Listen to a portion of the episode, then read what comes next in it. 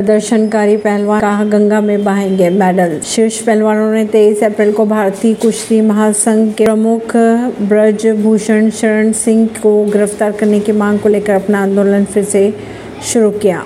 इसी बीच प्रदर्शनकारी पहलवानों ने संसद की नई इमारत के समीप महिला पंचायत का आह्वान किया, जिस दिन प्रधानमंत्री नरेंद्र मोदी को इसका उद्घाटन करना था। रविवार को पहलवानों ने बैरिकेड्स को तोड़कर जंतर मंतर से नए संसद भवन की ओर बढ़ने का प्रयास भी किया था। इसके बाद उनके और पुलिसकर्मियों के बीच धक्का मुक्की भी हुई थी। इसके बाद पहलवानों को हिरासत में लिया गया।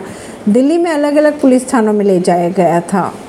वहीं भारतीय जनता पार्टी के नेता और ओलंपिक के कांस्य पदक विजेता पहलवान योगेश्वर दत्त ने कहा, पहलवानों के आंदोलन में राजनीति घुस गई है और प्रदर्शनकारी राजनीतिक दलों को अपने कंधे पर बंदूक रखकर चलाने का मौका दे रहे हैं। ऐसी ही खबरों को जानने के लिए जुड़े रहिए जनता सरिश्ता पॉडकास्ट से। परवीन दिल्ली से।